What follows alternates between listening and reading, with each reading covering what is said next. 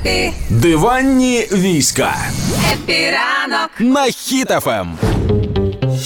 Дуже багато цікавого пропускаємо з вами, коли дивимося якісь там підсумки року, все інше. А є сайти безкоштовних оголошень, і там є дуже цікавий розділ віддам безкоштовно. А і я ну. зрозуміла, що там дійсно справжні скарби. Отож, зовсім нещодавно наткнулася на наступне оголошення: безкоштовно шукаю спонсора.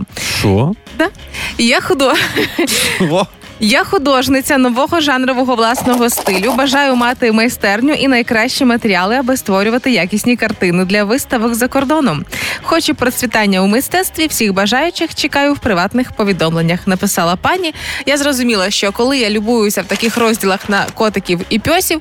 Я втрачаю дуже багато цікавого, і я зрозуміла, що дівчинка, я дуже тебе чудово розумію, бо я теж хочу мати найкращі матеріали і власну майстерню.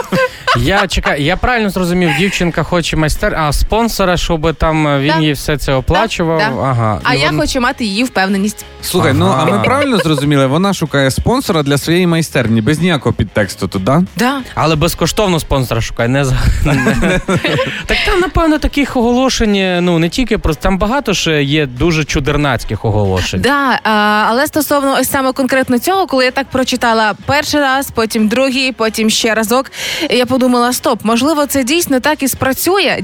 Зробити оголошення.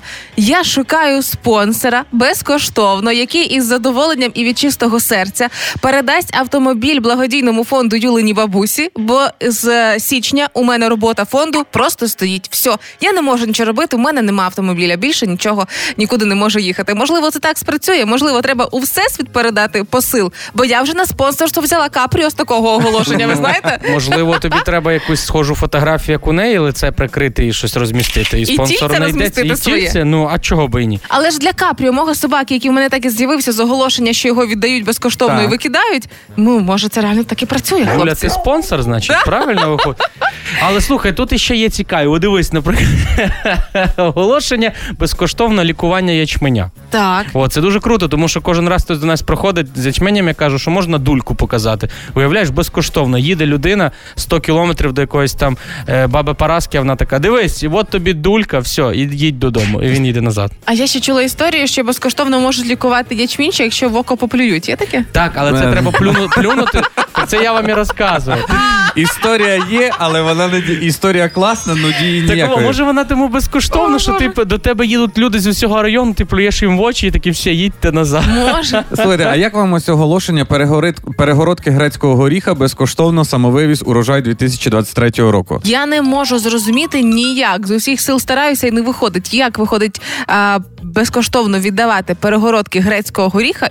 І для чого Ні, вони взагалі можна придумали? щось ними перегородити. Ну, стіна Яценюка.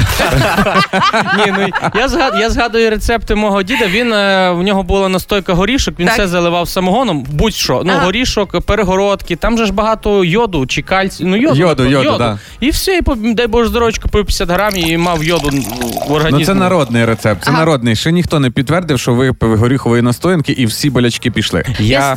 я зрозуміла, хлопці. По-моєму, ось ці створені розділи віддам безкоштовно, віддам даром, тільки заберіть і самовивіз. Ось такий розділ мені допоміг е, розхламити колись балкон в Житомирі. Це перший раз, коли Так. допомогло. А другий раз я розумію, що це напередодні нового року, коли ви не можете наважитися щось викинути, а треба зробити генеральне прибирання. Ось такі розділи на сайтах допоможуть вам чужими руками через самовивіз справитися із сміттям.